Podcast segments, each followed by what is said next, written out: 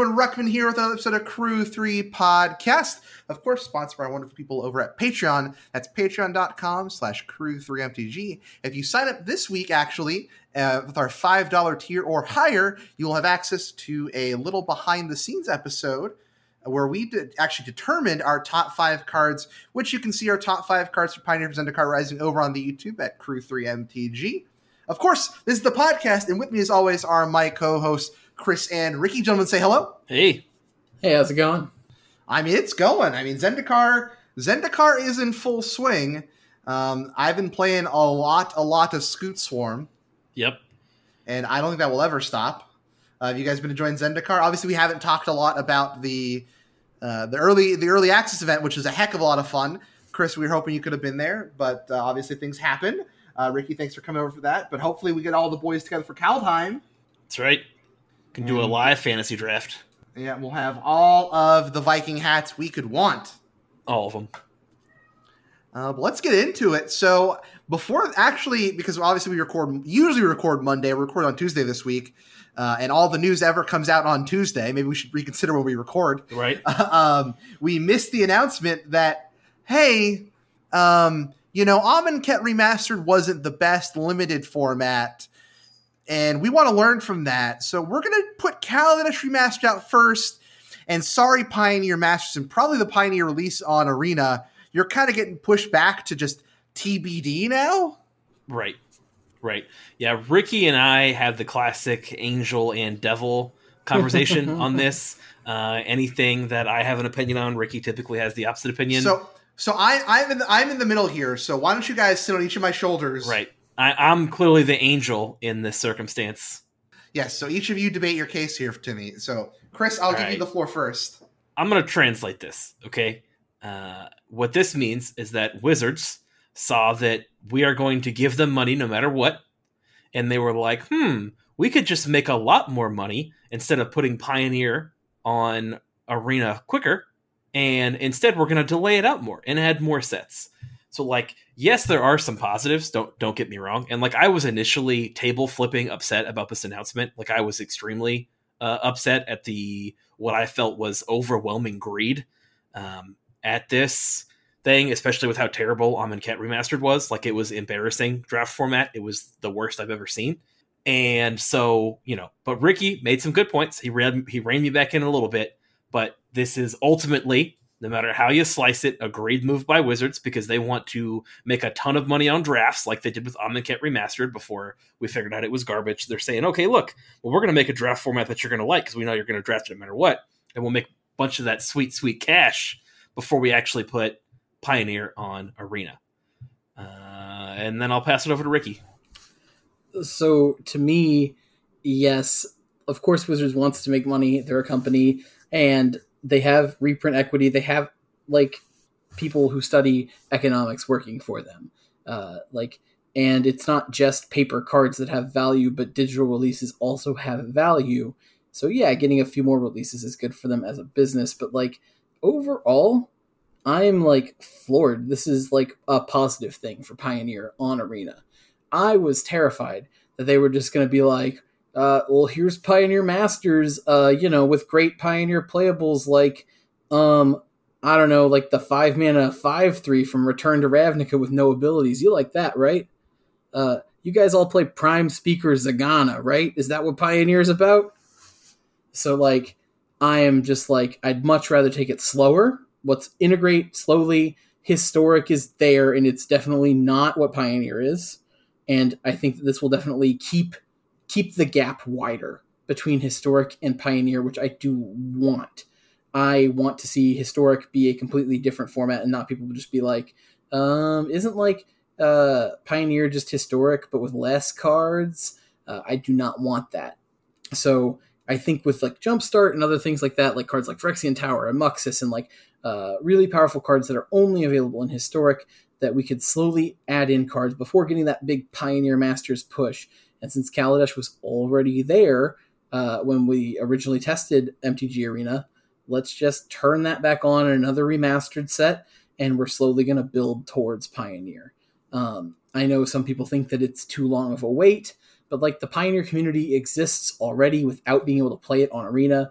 They play on MTGO. They play through webcam events. You know, uh, I don't think we're going anywhere. I think we're we're dug in. It's a good format.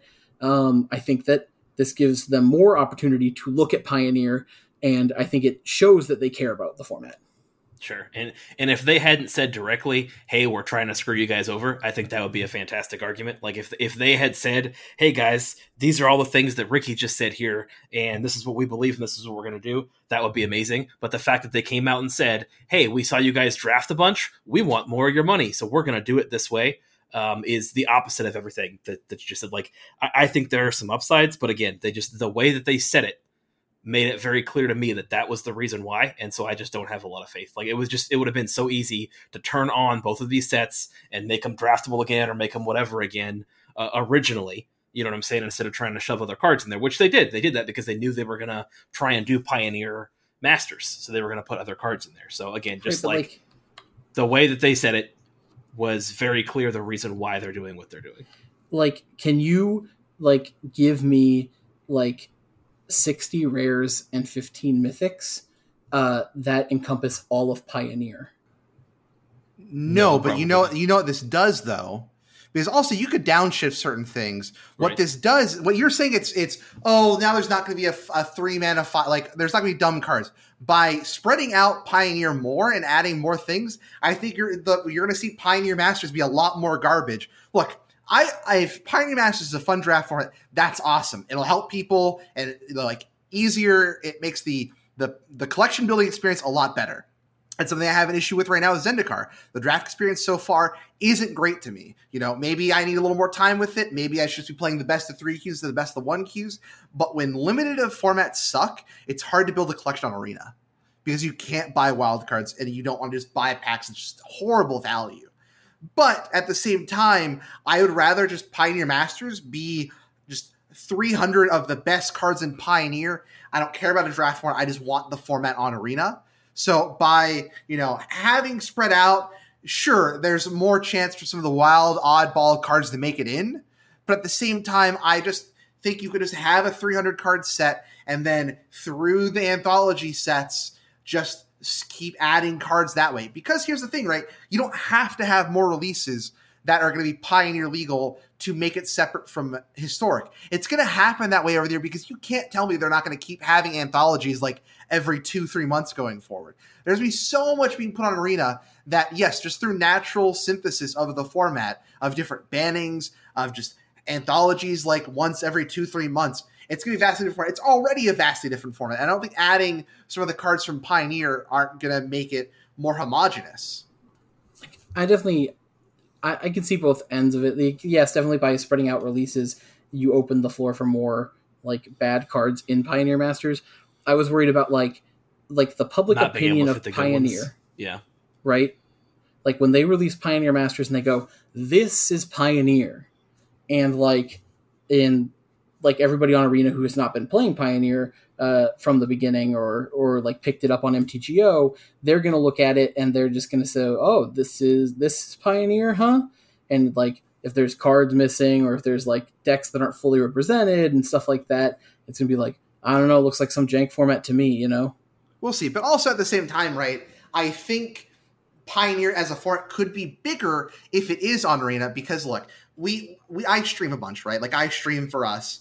And mm-hmm. honestly, the more the longer we have to Pioneer getting on Arena, the less I want to play Pioneer on stream because I just hate the MTGO interface so much at this point. I also hate Right. it. i hear you Oh my gosh. I, I like Ricky's points on it. I just I think that they the reasons that they gave me make me upset. Like don't get me wrong. Like I think there's definitely some positives here. There's definitely some silver linings. Like and and my main problem with it is the reason that they did it because it, it there are so many better ways than not only what they are doing but what they even what they were doing before. Right. Like even with Pioneer coming the way it was. I wasn't super happy, but hey, I was getting it. So again, I was going to be quiet, just like when I got my bands. You know, I was going to be like, all right, I'm not going to complain too much because ultimately I got what I wanted. So here we go. I'm ready. So the fact that they just said straight up, hey, like we're trying to get your money because we saw that you guys were going to draft a bunch. It's like at this point, who cares? Like like you said, just make it an anthology, make it a hundred rares. I don't care,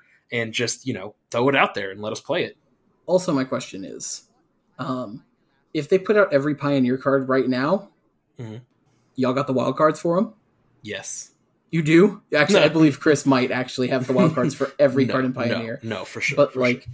if like the way the game works is that the dailies and the weeklies they build you towards uh, enough gold, enough currency to get some wild cards. Not saying that it's Right. perfect. It's not a handout kind of game. You will have to spend money eventually, but like, um, it's a lot easier to be like, hey, if you can spend eight wild cards here for your Thoughtseize and collected companies, in a couple months we'll ask you for eight more wild cards. You know, I can save up those eight wild cards every couple of months, right? But like, Yeah. if they were to release a Pioneer Masters, they're like, uh, you got 38 wild cards? And I'm like, I don't.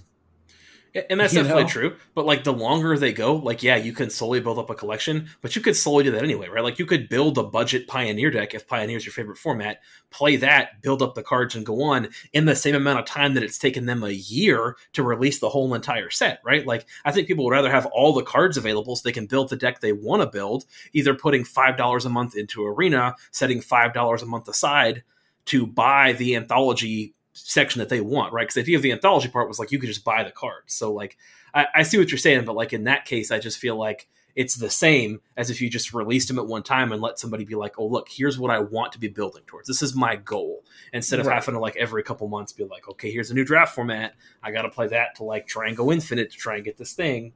I also don't think we're going to see any other remasters Mhm. after Kaladesh. I do think that Pioneer Masters is coming sooner than later. Uh, I think it makes sense that like uh, like if you try to take like cards that are good from Kaladesh into Pioneer, you've got like Chandra, Fatal Mhm. Push, Gonti sees some play. Mhm. Like there's a bunch of cards like uh, the the two mana two three lifelink Death Touch Vampire.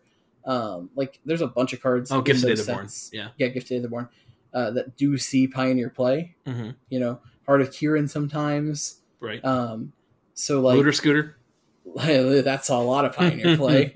Too much. Yeah. Um, so like I feel like there's so many cards in that set that are like enjoyed, like the entire energy archetype. If that is ever going to happen in Pioneer, you need all those cards again. Uh, so it's like it makes sense to not have to bog up your master sets with cards that are already programmed into the game. Right. Sure. So Sure. I think the the flip the switch. Here are the cards again. Do you want to draft it? If not, you know, do you have uncommons for your fatal pushes and mythics for your chandras? You know, Right. and move on. You know, Yeah.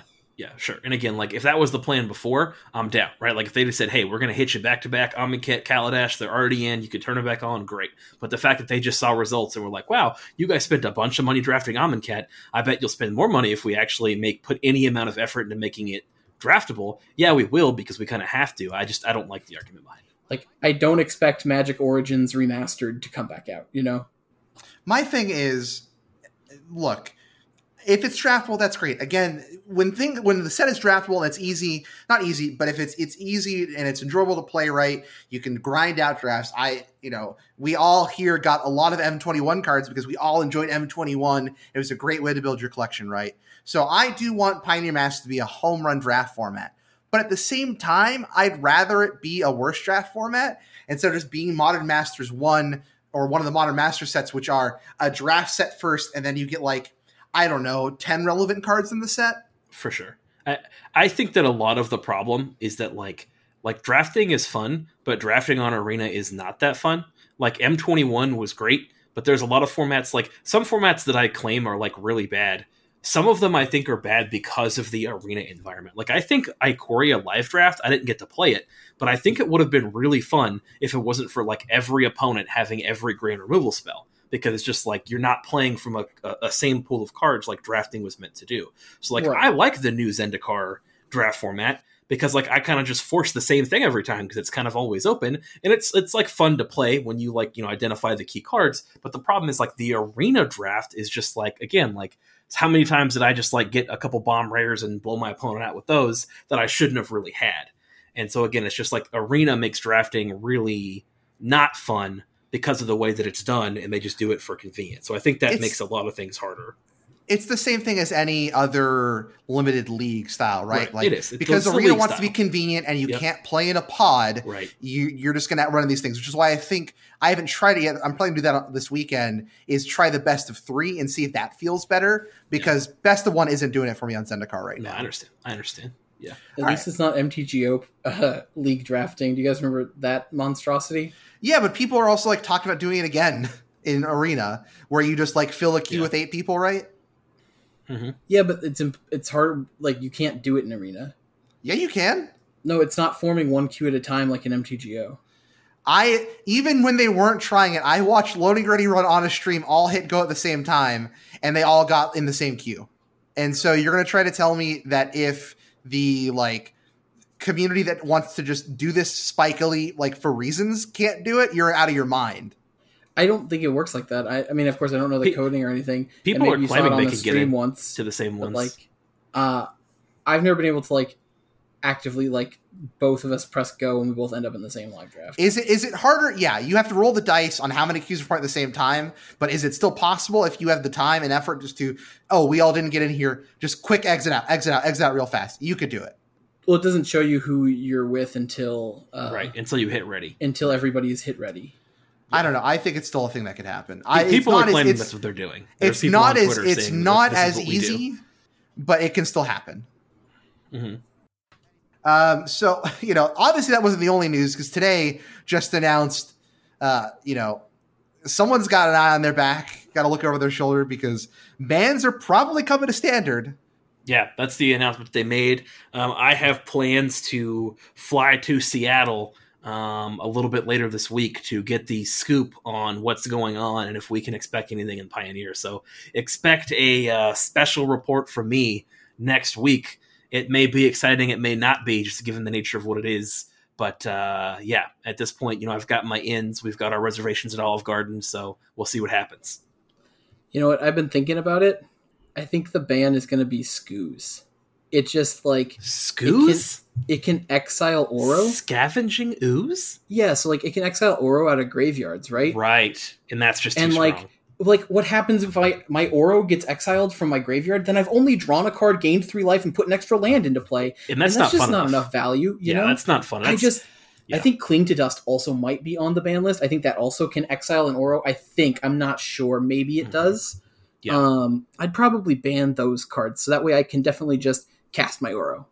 Yep. And like never have to worry about not casting it again. You know. Yep, I think you're right. Um, I actually think the real play here, just because you know we need to make a ramp stronger, is to go ahead and just make Uro a companion, and then just Oh, go ahead and revert the companion changes, Okay. Okay. and then just make it so that the Uro companion clauses that you have a forest in play. Oh, okay, okay. Yeah. Just as long as I play decks with forests in them, I Well, get Uro in my opening hand. No, that would be too strong. You have to have a forest in play. Oh, okay, okay, to get alright, your, alright. to play your Uro. Okay, we can't be having all kinds of willy nilly Uros coming out here. You know what I'm saying? We need to have some kind of balance in there. Um, but real talk, like it's most likely the Uros getting the axe here. I, I don't see they want to sell these new cards. Um, I've seen some complaints. I know this is going to be a little bit of a tangent that don't make sense to me about complaining about oh the set's not even out yet and we're banning cards. And I mean that's a good thing. Like they should have figured this out before, right? The set came out. Uro should have been banned six months ago. I right? think Like Uro has been out long enough. for sure, and, and I agree with you. But I, I think like the combination of new cards, yeah. I mean, ultimately, you're right. It's just, it's just been it's been dominating for so long, and they've refused to. But it's a new card; they want to sell their cards, and, and I get that. But just I don't. I was not um, a fan of the argument that hey, you know, the set's not even out yet, and we're already talking about bans. Yeah, because there's arena games happening now. They some people are like, oh, I don't like the streamer preview event. The faster we can figure out information, the better. And that's The just a fact. preview event is 24 hours before the live launch on Arena. Right, right. And so, like, I, I really was confused by by the arguments that I saw by by high level, um, you know, players and players just or people in high positions in the Magic community talking about this. And it's just like, why would you not want information available as soon as possible? I, I, I just don't get it, right? Like, if you're figuring out that something's banned, why do you want people to suffer for longer to be like, oh, wait, like, and I get this because you're trying to prevent an overreaction, but when you see something like this, come on, right? Like, it's not like we're crying wolf when this card has been terrorizing formats for months. You know? Yeah, how how much of a genius level intellect do you have to have to see Uro plus Lotus Cobra plus Omnath equal real good? Yeah, yeah, for real. I mean, I just like I said, it's like it's not like we're crying wolf here. These are cards that have you know been Earl's been dominating for forever. We've been banning cards in standard a bunch recently. There's precedent set. You know what I'm saying? This has been happening for a while. It's not like we've had no standard bans for ten years and all of a sudden everybody just up in arms about something. I mean, you know, standard's looking real rough. I saw a top 16 where 10 or 11 of the top 16 were a mirror 75, Like, like all the same. I mean, like 2010 Magic was cool, and let me tell you, when like Nassif or whoever who's really good in the Magic, maybe it was Chapin, you know, you know, Zendikar just came out and there's a big tournament. Everybody's like, "Ooh, what you gonna play? Goblin Guide looks pretty good," and he goes like, "Dark Depths tapped Urborg Vampire Hex Mage." You know, and everybody's like, "Oh, nobody even thought of that!" Like Right. on camera at an event, that was really cool. But those days are so gone. Right. Like, you remember New Phyrexia? People had the entire like Splinter Twin deck built before pre-release of New Phyrexia. Yeah, I remember Like- like, LSV's first top eight was elves, and only half the room knew about elves because uh, what was the new card? Tap three elves. No, Oh. that wasn't even the new card. The new card, uh, it was just like nobody played uh, extended. Right. Oh, It was extended was a new extended format, so it was time, either you found the elves or you didn't. That's right. Yeah, yeah. So like half the people had you know elves, and so like that was the top eight. You either knew about elves, and if you didn't know about elves because the groups were you know private, then you just didn't Right. get to play that pro tour. You know, your skill Right. had nothing to do with it. You weren't in the right groups to know about elves. It was even tied actually. It was the Nettle Sentinel. Nettle Sentinel, yeah, yeah, yeah. Nettle Sentinel was the card that went off. hmm Everybody was like, Eventide such a weak set. Like on during pre-release, I remember Mhm. like everybody like up to pre-release of Eventide just being upset about how weak the set was, and then it's like, well, the best card's a common. It's a Nettle Mhm. Sentinel. You know. Right. Right. All right, sure. so so let's wrap up this other format talk. Uh, besides Uro, do you think they need to look at any other card? Because even without Uro, um, I think that on that deck is still really good. man but like omnath like it can come down on like if you turn two a lotus cobra on turn 3 if Mhm. you fabled passage you can omnath right Yeah, yeah. and that's pretty crazy like you had to have three cards in succession and one of them is like the most killable card in the entire format right Yeah. If you turn to a Lotus Cobra, any any turn three land gets you there. I mean, assuming you have the right colors, right? It's cost four. right I, I I've been playing the most fair Scute Swarm deck I think you can play in just like Uro's just kind of okay, right? Like all we are doing is just a bunch of ramp spells into Scute Swarm. That's maybe a Parcel Beast, maybe a Migratory Great Horn, and it still feels like the most Right. busted thing to be doing. i think that uro is definitely the best card in the deck though still Uro is, but like I mean, it's it's kind of different though. And like, well, in different decks, right? Like Uro is still very good, but I think like Omnath getting you into Escape the Wilds or Multiple Genesis Ultimatum.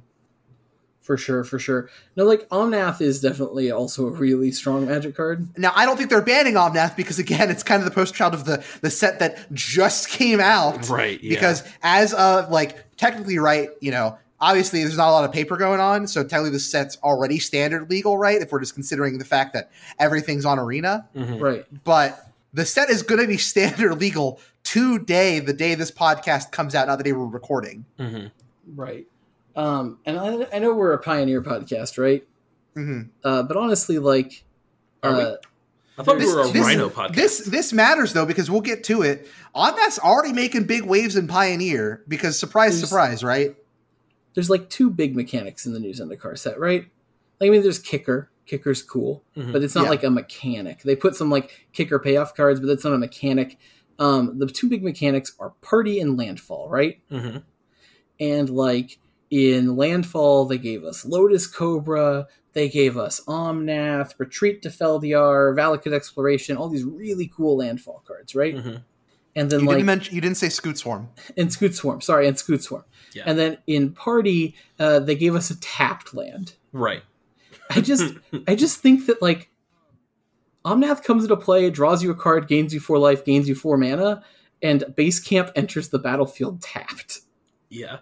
Yeah. Can we errata base camp? Like it's it's really embarrassing. The party decks aren't even going to be close to this power level, and you just kick them da- while they're down It's like, no, this four mana, this four color Omnath, that's fine. Your aggro deck that wants to be three colors, unacceptable. Tapped land for you. Mhm. Okay, you know, like worse, worse unclaimed territory, and like it comes into play tapped. I think base camp is the biggest meme of this entire set. Yeah, I I think I think we kind of started all like all this because like I remember who was playing it. Somebody was playing it. Maybe Ricky, you were playing it on stream, and like I was like, wait, that comes into play tapped. it's just like what, and that's when we kind of started talking about it so much because like you're you're absolutely right. I mean that that coming into play tapped was probably one of the more embarrassing card decisions that I that I've seen, given how like free mana is like if you want to ramp or play ridiculous control strategies or scoot storm strategies or anything like that, like then mana's not a problem. But should you want to party in the face of wrath and a bunch of removal spells, well, you're going to have to fight extra hard for it, you know? Like if you want to play bad tribal, right. well then Right. you know you better work for it. You That's know? exactly right. You better go to eternal formats to do it because uh, you can't do it in standard with our comes into play tapped tricolor land or whatever. All right.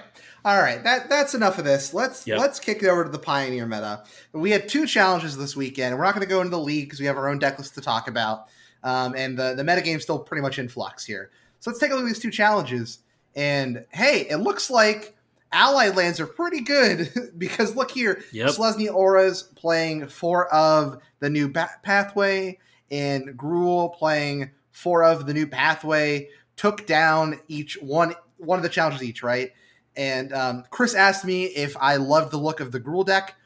It's already sleeved up. You don't even have to ask. Right. It's already there. You already it's know. already there. You Uh, already outs- outside of this, hey, we were right. Some of the mythic lands are showing up in some of these decks. Oh, hey, look at this. Here's Omnath and Niv to Light and Temur Reclamation that we're now just splashing white for because why not? It's free. Yeah. Um, I mean, the flat's looking already playing a lot of Zendikar because why not, right? Lotus Cobra's in there too. Uh, we're definitely there's a lot to see here how it unfolds, but I do appreciate the fact that sometimes just the good old aggro decks playing some better lands get to win the day. I there we mean, go. Have you seen the new Naya Winota? No, I haven't actually. I mean, you get Branchloft pathway, Crag Crown pathway, and Needle Verge pathway. oh, all the untapped your Sacred lands. Foundry, Stomping Ground, Temple Gardens, and then three mana confluence. That mana is looking sweet. No tap lands. We ain't tapped. Uh, and we're playing Yeah. four Lotus Cobra. Oh, because that's a non-human. It's a non-human, and it lets us play Winota on turn three, and then also swing. Oh, jeez. Like if you like, even if you don't ramp with your with your elf, like if you just play your elf on turn one, and then you Mhm. play your Lotus Cobra on turn two, like turn three could just be boom Winota swing elf Lotus Elf. Cobra, Oh my and gosh, let's see so what we spin the wheel. That's so good. Like this deck, this deck seems sweet, and we got Eldritch Evolution. I mean, that's the that's the way to find uh, uh, Winota. Uh, better than Neoform in my opinion because you can go two up. yeah. Yeah, this deck looks sweet again.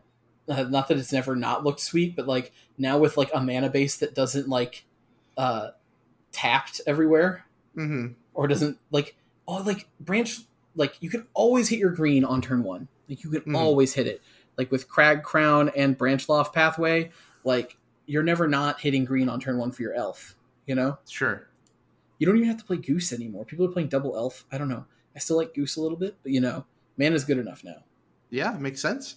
Uh, I will note that our our pi- our Discord was very happy to see uh, Oops All Spells 5-0 a league. So round of applause for the from the Discord for that deck. I know they're very excited to see that. Uh, we'll take a bigger look at these deck lists as we continue to develop in the coming weeks, obviously. But this week, we came with our own deck list like we usually do in the first when the set comes out. Uh, We Mhm. each took some of the new cards. We built some deck lists.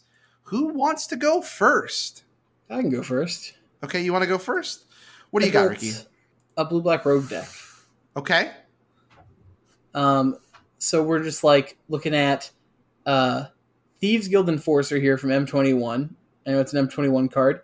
Uh, card's insanely good. Whenever a rogue comes into play, it mills our opponent two, and as long as they have eight cards in the graveyard, we are a three-two with Death Touch, and we have Flash. So we are like the new Delver, right? Mhm. Okay. Um, Glint Sleeve Siphoner is a rogue from Aether Reborn. If Two mana, whatever. Reborn, Revolt, who cares? Uh, two mana, two one menace. Whenever it attacks or enters the battlefield, we get energy. At the beginning of our upkeep, we can pay two energy to draw a card and lose a life. AKA, uh, he's like Bob every other day. Right. Um, so that's a very good card. And in multiples, he's Bob every day. Yes. Um, yes, he is. But you only lose one life, which is relevant.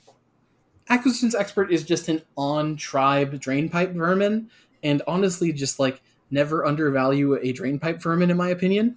Uh, Soaring Thought Thief is a card that has been uh, in testing and standard insane, uh, but it's a two mana one three flash flyer, and as long as our opponent has eight or more cards in their graveyard, rogues we control get plus one plus O. So that concludes himself. So if our opponent has eight cards in their graveyard, uh, he is a 2 3 flash flyer, and whenever one or more rogues attacks, including himself, each opponent mills two cards. Uh, this guy is a lord, but he's also just a small threat on his own. Constantly mills our opponents uh, to get us to the eight. So I think that guy's pretty darn good. Uh, Brazen Borrower is also known to be a good card. Three of that. Uh, Rankle's a rogue, so we're playing two Rankle. One Gonti. There was like a build I was looking at where we played more like uh, Quickling, which is also a rogue, to like bounce cards back and stuff. And Gonti was more of a player in that build, but I think a one of Gonti is still very good. Uh, just really solid card that gets you another card from our opponent's deck.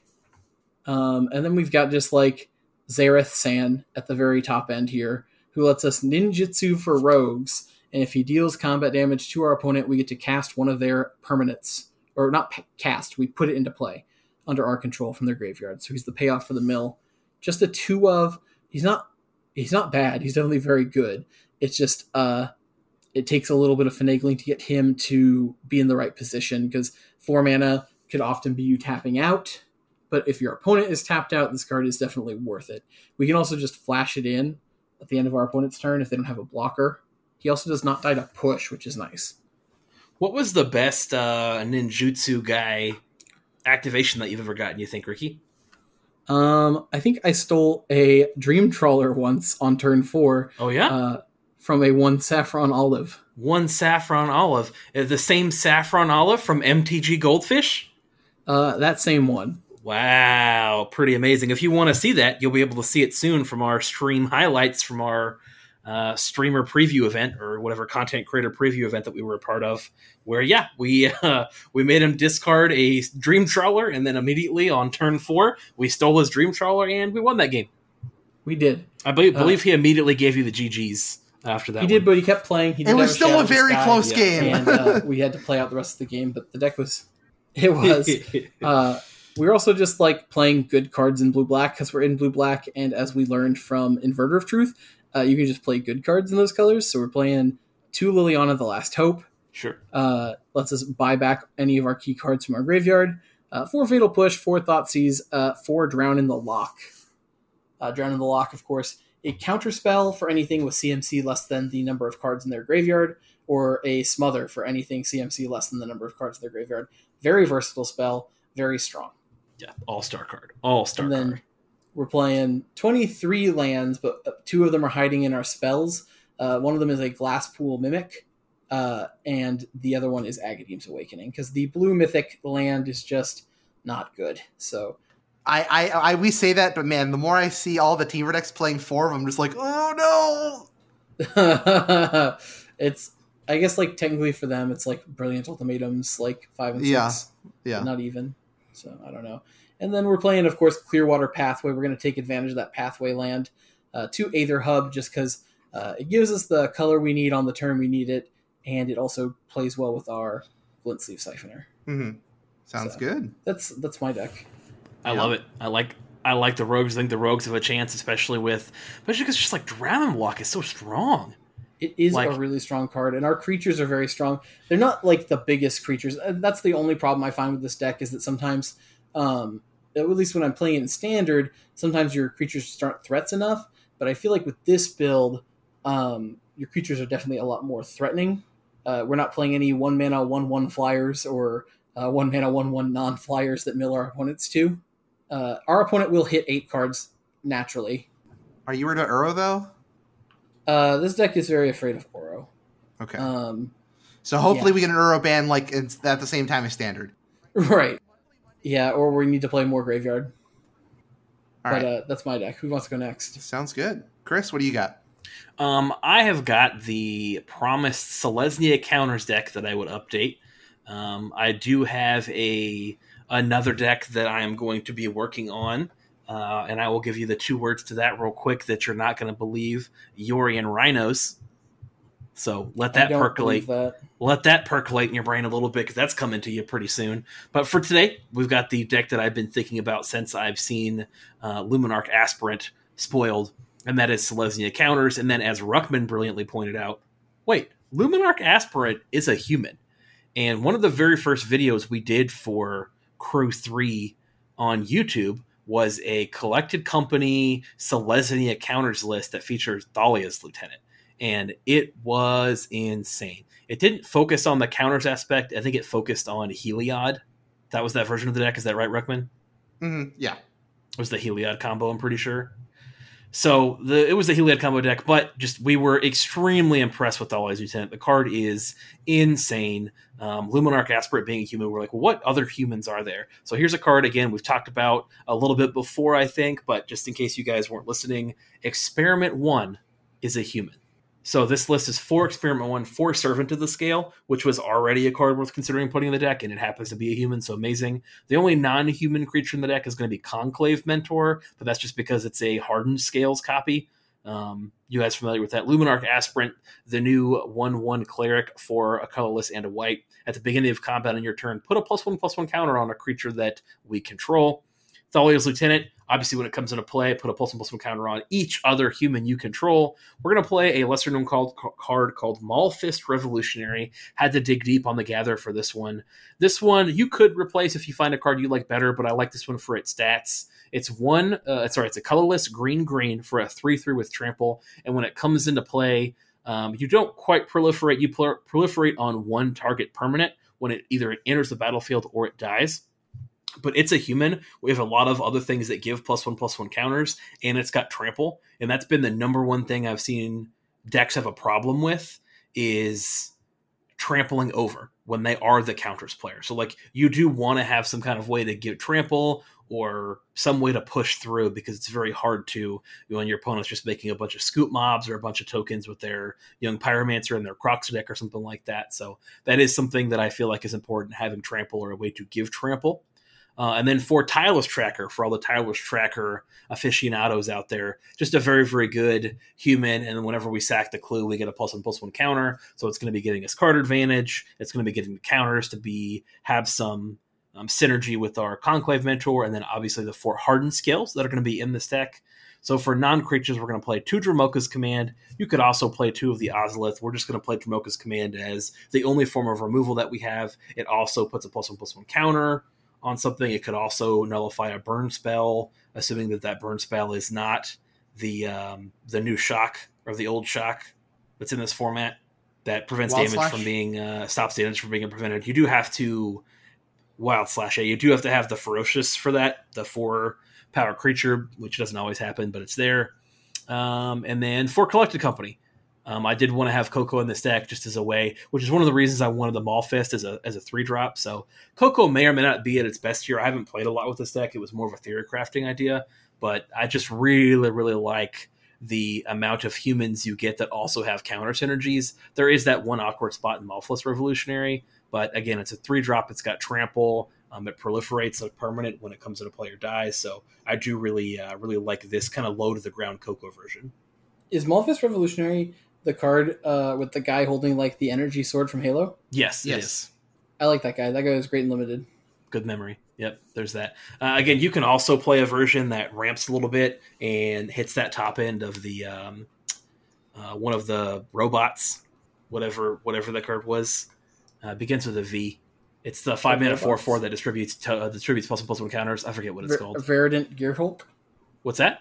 Verdant Gear Hulk. Yeah, the Gear Hulk. That's right. Verdurous. Yep, yep, yep. Verdurous Gear Hulk. hmm Yeah, you could go you could go bigger if you want to, and obviously take out the Cocos. But uh, I just like Collected Company. It's been a very fun card to play with. So Collected Company is a uh, card that you can play with. I would not call it a fun card, but some people do.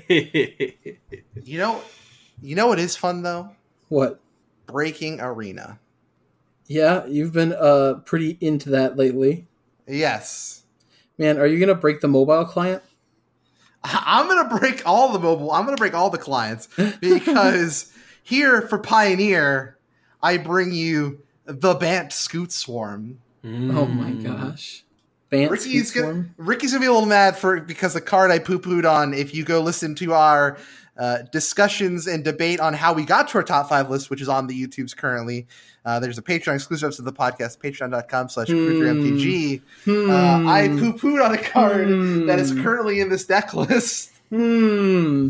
Uh, so anyway, so we want to put a lot of lands into play. So we're not playing any mana dorks. We're playing for our Broil Grazer because he's still in Pioneer. We're playing for Lotus Cobra because he's still in Pioneer for now. We're playing for Uro Titan of Nature's Wrath. We're playing three Parcel Beast.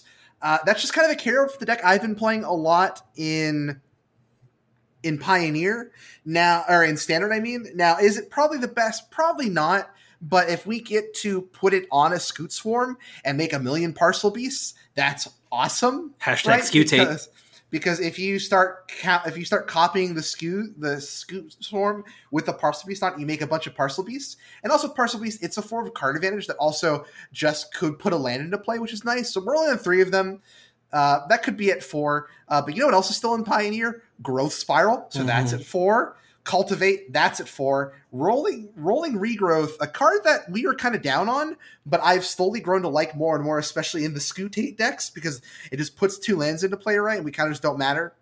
Um, but in order to help us go big or go home, because I don't want to go home, and part of I'm Mhm. hoping Growth Spiral actually helps a lot of the issues that I've had with the deck online, and that you just kind of run out of stuff to do. So hopefully Growth Spiral will keep digging us into stuff to do. Um, but to help us, especially from Wrath protection, because there's a lot more Wraths and things like that in Pioneer, I'm playing three Felidar Retreat. Wow, it's like that card's like really good. no, I mean, it's, look. it's pretty garbage actually. That kitty is sitting on a skull. This is this is Field of the Dead. Like that cat. It's, okay, sure, but like it really takes a specific deck. You can't just be like, oh, you just slot into everything. All right. So what is Felidar Well, yeah, Retreat? in Felidar the Field of the Dead decks, you had to make sure you're playing lands. yeah. Felidar Retreat, right? So you landfall, you can either make a 2 2 white cat beast token, but the reason I'm playing it is we get to put a count 1 1 counter on each creature we control. So we don't need as many scoots to kill our opponent. But and those really creatures not- gain vigilance this turn. Yeah, that doesn't matter. Opponent's going to be dead anyway. Right. Um, because once you put three counters on 100 Scute Swarms, what are they going to do? Uh, they can't double Massacre Wurm you now. Fuck. have to double Yeah, they, they worm can't double Massacre Wurms because let's be real here. It is kind of disgustingly easy to make Scute Swarms. They get real big numbers real fat. So the real Mhm. difference is I'm not playing I'm not playing the landfall doubler. He's great in standard, right? Uh, but here I think we needed more action. We needed to be able to find more of our combo pieces faster. Uh, unfortunately, in this deck, we don't really get to play any of the spell lands. We do get to make use of Branchloft Pathway, just a couple of, because we don't really need well, the uh, Felidar Retreats are only white card. We obviously need to make sideboards, so we could probably have more white cards in there. So my mana base is two Botanical Sanctum, two Branchloft Pathway, four Breeding Pool, three Fabled Passage, three Temple Garden, eight Force, three Islands, one Plains, because we still need a lot of basics for our Cultivates and Roiling Regrowth. Mhm. So we don't need as many as standard because we're not playing Migratory Great Horn. Uh, but again, so this, yeah, this is trying to assuage some of the issues I had in the standard version where um, we just need more things to do with having all the extra lands Right. and we get to dig for more action. The thing I like about this too is being in Bant is that like the sideboard gives you access to don't wrong like Temur I think you could have a, a strong argument for because then you could do like cutesy combo stuff where you don't let your opponent on tap with like a Perfrost or something. But Yeah. one thing you could do here as long as you kept your scoot triggers in in check would be play one of the white creatures that whenever a creature enters the battlefield under your control you gain a life. Yeah. In fact, you could play multiples because, like, if you've got two in play, then you know if your opponent does happen to massacre a worm, it doesn't matter. Like they just you're, you're back to 0 Mhm. Um, hopefully, they don't get to because you've got some Felidar retreated uh, counters on Yeah. them. But point being, like, if you keep it to a reasonable amount and explode all at once, like once your opponent's like dead or pretty close to dead, then Yeah. you can make it so that hey, you're not getting you know massacre wormed for for fifty, right? Like you can go to 40, lose one per token that you made, and, and still live. I, I'm not so much worried about Massacre and Pioneer as I am like just regular Wrath effects. Sure. I, I think I've seen more. The only thing about that right now is I've seen more Massacre Wurms than I have seen Wrath effects. Between the people trying to reanimate it via Sure. a, a number of ways, it has been very popular, especially with some of the Kroxa decks running In, around. in, in like historic though, like not in Pioneer. no, very true. Very true. Very true. So like, uh, one thing that's really interesting is that if you have five lands hmm and you cast Scute Swarm, And then you play your sixth land, get the trigger. play Your your opponent sixth can't land. respond. yes, your opponent cannot respond Yeah. with a shock and end your life because Yeah. you'll still make a copy of Scoot. Swarm. Yes. Mhm. That that because is. triggers on nothing the stack, will cause a trigger to happen. I I I have played a lot of Scute Swarm essentially since Zendikar came out. You guys know, like all I've played outside of Limited is Scute Swarm deck. You are the Scoot King for sure. I have I have I now see the matrix on what lines we're doing to make the most scoots, the most relevant scoots possible. You know, I just I am the scoots. swarm. Look, I'm not. Nothing's going to replace the wag. The all blessed be the mighty brush wag, almighty brush wag. right. But Scute Swarm is now like the Holy Spirit. Right. He's up there. Right. Yeah, Mhm. all, Almighty Brushwag's the Father, Scute Swarm's the Son. Right. Now we just need the Holy Spirit. I don't do. know what that is yet. We'll figure something out. It'll be in the next set. And Rick Yale drafted his first round since you traded your pick to him. Yeah, Maybe maybe Siege Rhino is the Holy Spirit. Maybe right it now. is We're Siege just, Rhino. We're just we're just praying for the Holy Maybe Spirit. the Rhino. But anyway, are. I. I I've been I can't go on. I can go on and talk forever how much I love Scute Swarm, how fun it is, and I swear to the Almighty Brushwag, if they ban it just because their program can't handle the truth, that's it. Mhm. We're shutting everything down. We're shutting it down. No more. No more Crew Three. Scute Swarm. We're gonna a really rebrand. funny Magic card. I was really hoping because it's like they're like we're gonna go back to Zendikar and do it right this time, right? Mm-hmm. Mhm. And I was like, so they're gonna make tons of original Zendikar references, and we're gonna we're gonna take uh, Battle for Zendikar and just sweep that mo- And just- like under the rug, right? And just Right. and just punt it out the window. Uh, and so right so i was like i really hope like there was this there's this really funny old old old like deck write up uh somebody did for like tcg player like years and years and years ago uh and like me and my friends especially in lubbock loved it and quoted it all the time it was essentially somebody built um the like i the jund walkers deck at the time Mhm. uh but they put like a one of scoot uh mob which is the original Scute Swarm, Right. in the deck, right? Mm-hmm. And like it's just a tournament write up where every single like game is just like one two oh. Uh like Garruk did his job, but Scute Mob dominates, right? right. and Right. then it's just like notes on game. Play more Scute Mob. It's like game two or match two lost. Didn't see Scute Mob. Should be playing fifty eight Scute Mob Right. and six lands, you know? right. Because you need six lands and it gets one one counters on it. Yeah. yeah, Uh, it goes big, and not was wide. just like that through the entire time. Just Scute Mob dominates. So I was just really wanting a Scute Mob card again, Right. and they gave it to me, and I'm just uh, I'm afraid of it. I don't like it. I don't want it. How dare you? I don't. How How dare dare, you. you say those words? I words? don't because I know I'm gonna lose to it, and I'm gonna be like, this card is so. This card is so easy to answer. It's a three mana one one that they're gonna play on turn six, and I'm gonna lose to it, and I don't want to lose to it. Uh, it's nothing about the quality of the card. The card is great. I just don't want to lose to it. yeah, people, unless you really need to, do not play the Scute Swarm until you can get a token, a, Well, a you can clone always get a token. token. Right. Yeah, a clone token. Hey, I beat it in limited actually, which is amazing. My opponent played a Scute Swarm, played his land, which made him copy up. it, but didn't have any. It was limited, so he couldn't play any extra lands. Um, and he didn't have roiling regrowth or whatever the new thing is. So he played his thing his past his turn. I untapped and drew a uh, into the royal, so I was able to like deal a damage to his original one and bounce the token. And my opponent cried. He lost that game. Jeez. This is, I mean, it's not Pack Rat, but it's pretty close to Pack Rat Unlimited.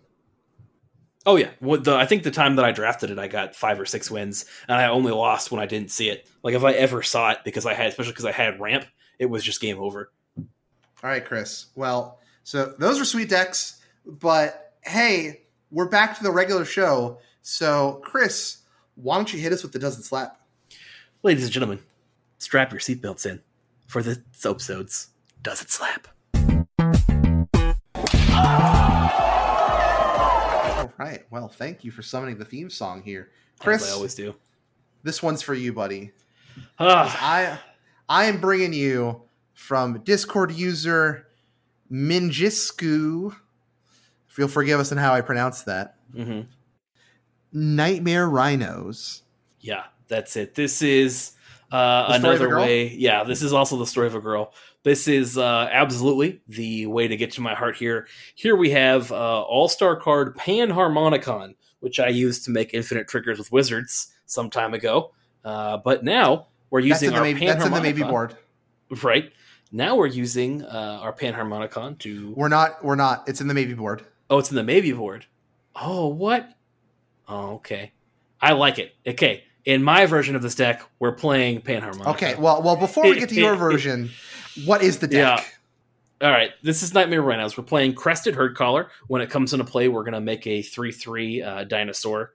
Uh, we got Deathrite Shamans, Elvish Visionaries, Grim Specs. This is a 3 mana 3 2. It morphs, and it says whenever another non token creature you control dies, draw a card. That's going to be relevant here in a minute. We're playing Nightmare Shepherd, another card that I love. This is one, if you guys don't remember from Theros recently, whenever another non token creature you control dies, you can exile it. And if you do create a token that's a copy of it, except it's a 1 1 and it's a nightmare, this is a 4 mana 4 4 with flying that uh, is also an enchantment. Interestingly enough, it's not legendary. Doesn't really matter because you can't exile the card twice, but you know, hey, you can have two uh, 4 4 flyers if you want. Ravenous Chupacabra, the namesake of the card Siege Rhino, Wingmate Roc. This is an older one that you guys might not remember. Wingmate Roc is uh, three colorless, double white for a 3 4 flyer, and it's got Raid which is when It's it from comes the into same play. set as Siege Rhino. What's that? It's from the same set as Siege Rhino. Yeah, but it doesn't see anywhere near as much play as Siege Rhino did. I'm just saying, like, this is an older one. Yeah, well, so is Siege Rhino, but I'm just saying, like, it's from Alright. like the one of the earliest sets in Pioneer. Keep going. You're good. Yeah, thank you. Yeah, yeah. Don't interrupt me. All Can we mute Ricky? Can we mute Ricky real quick? Is that an option? No. All right. The- my myself. producers, my producers are telling me no, that's not an option. So we'll just keep going real quick. Uh, so uh, it raids, which is when it comes into play. If you attack with a creature this turn, you make a, a copy, but it's a three-four flyer that comes into play. So and then whenever it attacks, you gain a life for each attacking creature. Our last creature is Woe Strider. Um, we're gonna play four Thoughtseize and two Growing Ranks, which uh, lets it populate. Uh, growing ranks mostly going to be there to copy like our Nightmare Shepherd triggers, I, I assume. And then we've got 24 lands. So, gentlemen, does this card slap? Does this deck slap? Does this deck slap? You know what I'm saying. so, uh, I'm going to come out and say it. Mhm. Uh, we need to play four Woe Strider if we're going to make this ridiculous deck work. We play three Woe Strider. Do you want the fourth? Yeah. Well, yeah, because it's your only sack outlet, right? Mm-hmm. Uh, and just, geez, Grim Haruspex on top of everything happening in this deck. That card just seems so greedy. Yeah. Hear me out. Hear me out. Yeah. And I like Deathrite Shaman a lot. Mhm. Go ahead. I'm hearing you out. There's not enough cards in this deck. There's not enough cards. Okay, that's my that's my We- I patented that. Dang it. Excuse me. We could fit. I am whole, the patent. Let's go into companion. We could fit a whole 20 more cards in this deck to help us play some more sack outlets, so we can get some like Priest the Forgotten Gods in here. Uh, Right. So we're gonna we could play 20 more cards. We'll throw a Yorion on there because hey, a lot of these creatures have good ETB abilities, so why not blink them? Can I rate somebody else's deck suggestions? Yeah, of course. I'm going to rate you stealing my thunder with Yorion Rhinos a zero right now. Hold on. Get out of here. Get out we of all here. clear. We all clearly wanted to make this deck Yorion. I, I guess. don't want to make this deck Yorion. All right. Blasphemy. Mute Ricky again. I want to make this deck. Yeah. I want to make this deck uh, rallying some ancestors. rallying some ancestors man i i don't think that's i don't think that's or, good enough Or farrowing some gifts. Yeah i i'm down for some for some uh gifting some pharaohs i think i think the ways you can take this are Yorion god pharaoh's gift or like a panharmonicon um mostly because like all of these creatures enter the battlefield, Well, and- but we don't have a lot of sack outlets for our Grim Power specs. Like either that needs to go, um, or you know, however we want to do this. But well, I I've picked Yorion, so Chris, you can have Panharmonicon. no, get out of here. You can, You can both have do a Panharmonica. Yorion deck. What would you do, Chris? Come on. Well, That's I'm what I still do. working I on- keep the show I mean, moving. Yeah, I mean it's it's pretty much that. Like we we're gonna have the um, priest of the forgotten gods as uh, a, a way to ramp. Um, we're going to play other enters the battlefield effects. Like honestly, it's going to be more mid range. Like I like a lot of the things that traditional Yorion decks are doing, like the thing that the enchantment that comes into play and makes tokens. Yeah. Just because like it also scries. Uh, Uh, we probably probably get some geese in here.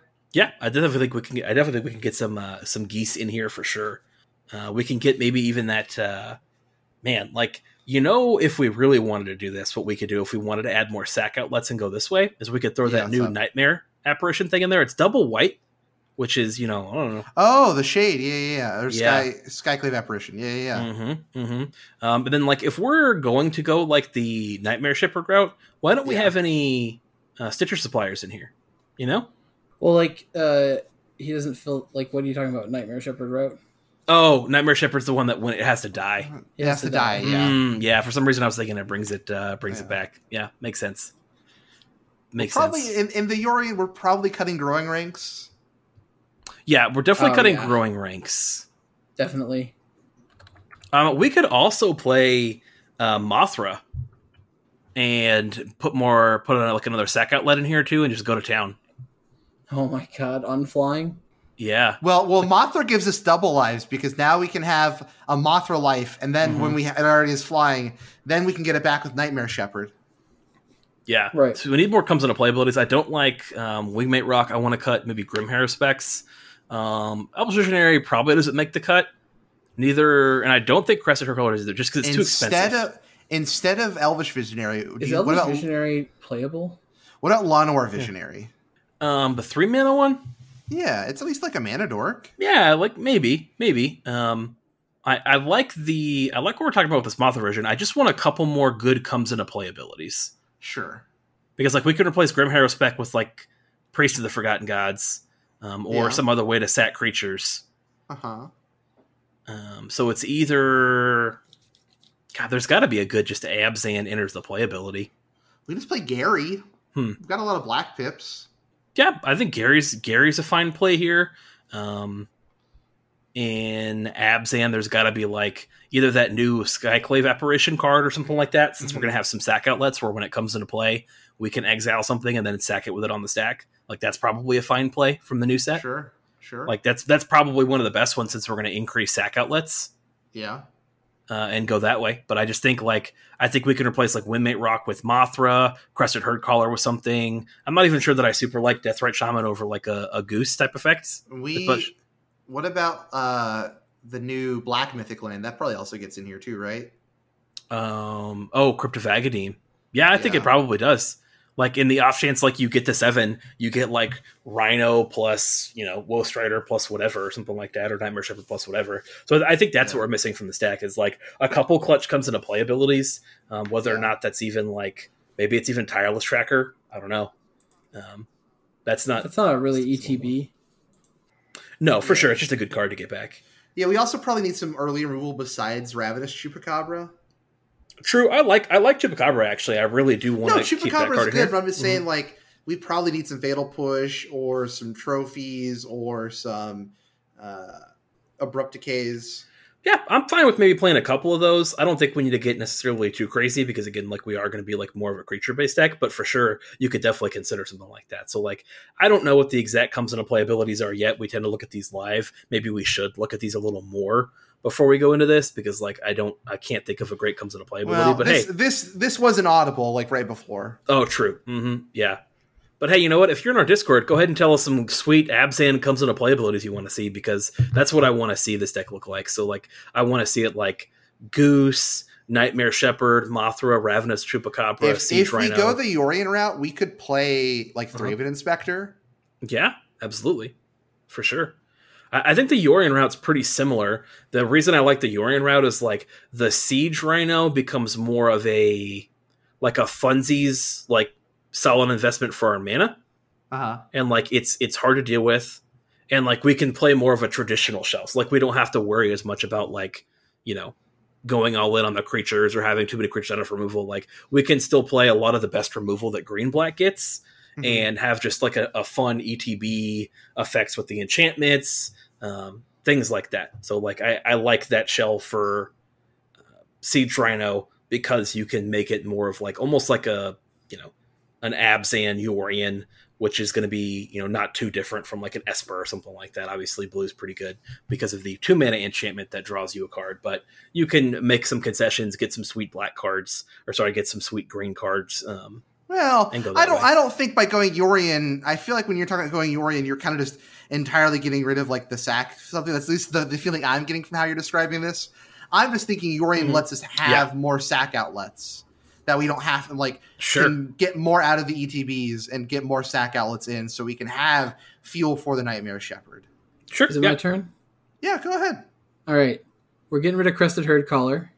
We're getting Right. rid of Deathrite Shaman. Um, I like Visionary, but I'm going to cut it. Um, we're going to leave Grim Haruspex, uh, Nightmare Shepherd, Chupacabra, R- Rhino, cut the Wingmate Roc, go to four Woe Strider. I also want uh, two Nantuko Shade. okay All right. is that card legal did you verify that It's in Origins. okay there we go Uh, sorry, Nantuko Husk. Let's Husk. husk okay yeah All right. Uh, I want gooses instead of Deathrite Shamans. right I want uh, some people The- call them geese but yeah the two mana one one vampire that comes into play and we lose life. We draw a card yeah Sure. instead of Elvish Visionary. right sure I want four Mogis Marauders. Ooh, okay. yeah Mogis Marauders, for those who are unaware, Oh, oh. is is a three mana two two. When it comes into play, you can target X creatures where X is your black devotion. Those creatures gain uh, intimidate and haste until end of turn. I want four Agadeem's Awakening, and I want four Rally the Ancestors. gotcha like the rally the ancestors plays we can make in this deck at rally for 4 Mhm. is like absolutely insane and maybe we need to play one more mana creature maybe deathrite i don't know if it's deathrite it's definitely maybe another mana creature but goose gives us more colors of mana which is important to us Mhm. um but like when we if we get into play like a a husk or a woe strider like a sack outlet plus the demon plus a rhino and like a Mogis marauder we can swing in for a bunch of intimidate damage with haste Mhm. and then we can sack our whole board away to our sack outlet which will cause woe strider to trigger and the creatures do go back to the graveyard they only get exiled if they're still in play um, on our on our next turn for Rally Mhm. the Ancestors. So if we sack them all to a sack outlet, we can then exile them with the with the Nightmare Shepherd to make one ones of them. So we could then sack everything back again and and retrigger everything. Now we could play Gary, but I think that Pioneer is too fast. So trying to aim for like a rally for five is a lot harder than rallying for four. And I think Abagadeem Awakening does a good rally backup plan. Like if it just gets like a Goose, like Zealot, uh, Rhino, and a uh, and a Mogis Marauder, or Mhm. like Chupacabra or Nightmare Shepherd for the four drop slot. Like if it gets us like a one through four or a one through three, I think that card is fine value, and we can just play it as a land. If not, Yeah. Um, so that's what I like here. Um, also on that same level, Thoughtseize is pretty good. Um, but we could be playing like Sin Collector instead if we wanted to, just to make it more creatures. Sure. And uh, I want to play two of the greatest move in all of sports entertainment history Night Howler, the People's Elbow. Ricky, you just went and just dug up our old I Rally love the that. Ancestors deck list, didn't you? I did. I did. Um, Night Howler is, oh man, is Night Howler a card? Look, Uh, we, for- Ricky and I put a lot of night howlers on some rhinos. It's dropping the people's elbows. and uh, it's a uh, man just dropping the people's elbow like siege rhino let's use that trample you know yeah, Right. let's give you a night howler and get in there you know uh, but it's a three mana black black which is important because of our Mogis marauder uh, gives two things haste intimidate Mhm. uh, but he's got power equal to the number of creatures in our graveyard so not very good when we rally but pretty good when we agadeems and i would play um, four gather the pack in this deck Sure. Oh, interesting. Yeah. So to recap, I think you've got options with a Yorion version. Uh, Ricky says uh, of the Ancestors. I kind of like the the Ruckman version of uh, just throwing in. I guess I suggested Mothra, but going that route and making the changes that some of the changes that Ruckman suggested there. Um, I think you could also go like a mill version, ditch the Shepherd, play Scute Mob, and play like a green black almost with Scute Mob, Rhinos, things like that, and Swarm. Agadeem, uh, Awakening to like get your value there with like some ramp stuff. Because like I think ramp plus, yeah, I think Scoot more Swarm because I think Agadeem's Awakening plus ramp is going to be a player in Pioneer at some point here. So all right, slap ratings. I am going to give this deck a four out of five. The uh, Siege Rhino power to toughness ratio. Uh, I'm going to give this deck a uh, maybe board out of seven, uh, but it's definitely got the heart. So uh, you know, maybe board is like I don't know, it's like a seven out of ten. There you go. Ruckman, how about you? I'm gonna give this a uh, let's say a 54 out of 69. Which, if you watch the stream that happened right before this, was how the damage of all of the Scute Swarm tokens that we hit opponent for on the stream right go. before we recorded this. Yeah, fair enough. We I had- just, I just, I just had to brag that we had exactly 69 power yeah, of attacking Scute Swarms. yeah, it's true. That's true. hmm We So- we scooted them. Yeah. Uh, but this next week, obviously, you know, people people hear Chris talking about wanting to play the Rhino, and they're they're trying to give it to you, buddy. People know. People are coming to the Church of the Rhino. They're showing up. They want the rhinos to roam free and pioneer, and and I'm loving it. I'm glad we've got such amazing, uh, uh, such an amazing community supporting the rhinos. The the the wag, the swarm, and the holy Rhino. That's right. hmm Oh my gosh, you guys! If you start a church, I'd quit. If You guys hear it, we're having- church- We're having auditions for a Crew Three co-host spot next week. the the first test is if you can survive drinking the Kool Aid. That's no, right. no, no, no, no, no, no. Anyway, guys, thank you all for joining me this week, Chris and Ricky. Uh, you can go ahead and find me over on our official Twitter at Crew3 Podcast. Be sure to check out our top five Pioneer cards of Zendikar Rising if you already haven't up on our YouTube at Crew3MTG. We're streaming a couple times a week on Twitch over at Crew3MTG there. You can find Chris on Twitter at. It's underscore Christmas. You can find Ricky at. Add also Steve. And of course, if you can, please think about supporting us on Patreon. That's patreon.com slash crew3mtg. We have monthly mailings for our top tiers, and we have extra content going out, uh, like such as a little behind the scenes video of Ricky and I's degeneracy and trying to find basic lands. Uh, also, of course, our discussions and debate and making that top five list, which you can go see on YouTube right now. And yeah, just a lot of fun. It helps us keep the show going on. Well, thank you all for joining me. Thank you all for listening. Rick Hope you all have a wonderful week. What's up? Real quick, I have. I just want to let the people know. Ship shipping to my house right now. An order, a sizable order of foil promo siege rhinos to go out to our patrons. So in case that changes your mind, you know, Oh wow, in the cart. it, it's oh, it's been shipped. There, there is going to be a mailing between uh, this month's mailing and your mailing because you are going to be November. Right. Uh, I currently have October. Ricky's going to take December. Um, so we have time. Like I said, so this first month is sort of all of us representing the group. Uh, we'll probably do some all of us months here and there. Uh, but going forward, we're going to have sort of a rotation of who does which month. I'll be doing October. Uh, we got I got some spooky Halloween plans for those cards. Obviously, Chris is trying to tempt you guys with some promo rhinos, and I'm sure Ricky's got something up his sleeve.